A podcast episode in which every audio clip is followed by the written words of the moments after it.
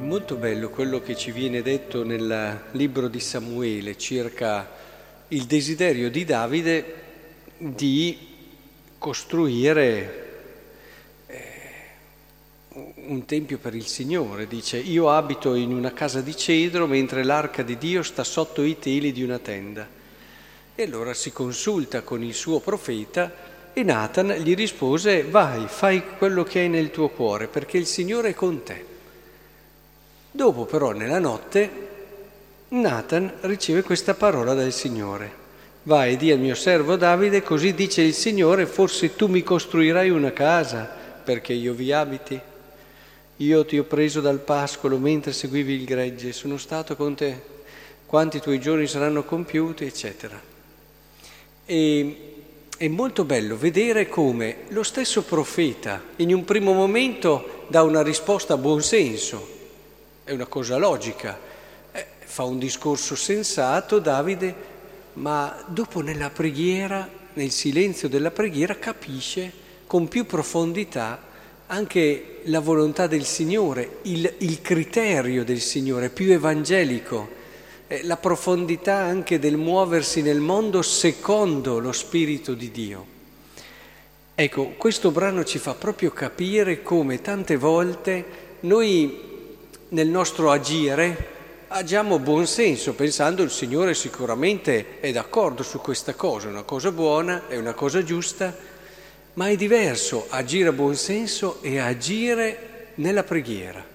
La preghiera a volte ci dà uno sguardo, quando preghiamo e preghiamo bene, oltre che pregare molto, ci dà uno sguardo profondo che ci fa capire a volte il senso di Dio nelle situazioni, che a volte non è solo quello del buon senso, è molto di più, anche qui viene cambiata la prospettiva che sembrava la prospettiva più logica e più ovvia.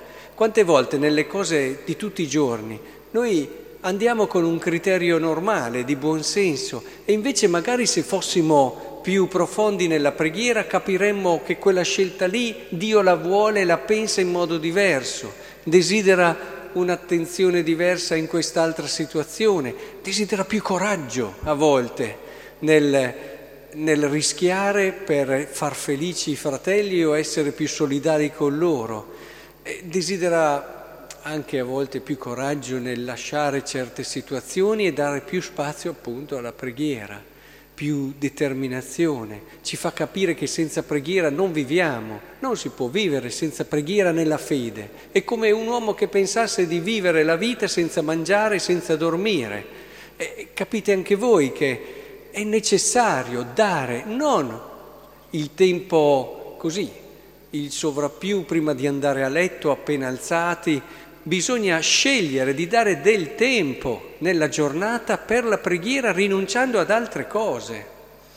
A volte anche il discorso della carità, che tante volte si impone, anche giusto, in tanti casi non è sempre facile. Faccio quest'opera di carità o prego?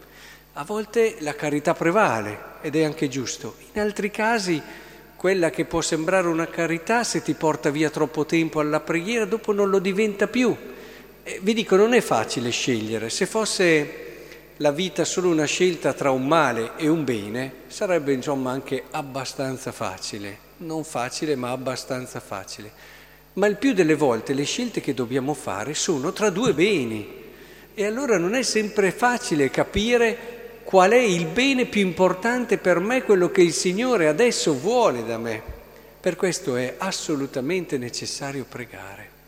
Pregare con un cuore semplice, un cuore disposto anche a mettersi in gioco, ad ascoltare quello che il Signore mi chiede, anche se magari può chiedermi la cosa che in questo momento io desidero meno, di cui ho più paura. Avere questa libertà di cuore, questo spirito capace di dare spazio a Lui. Ecco, questo brano ci fa proprio capire come quello che può sembrare in un primo momento la cosa più giusta, nella preghiera viene cambiato e soprattutto viene dato una profondità, uno sguardo, una prospettiva diversa. Quante volte facciamo una cosa perché ci sembra giusta perché vediamo fino a lì.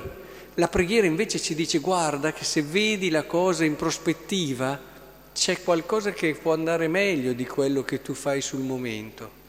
Ecco, in tutto questo il Signore ci aiuti, siamo ormai giunti al Natale sia un Natale dove riscopriamo il valore dello stare con Dio e dell'ascoltarlo.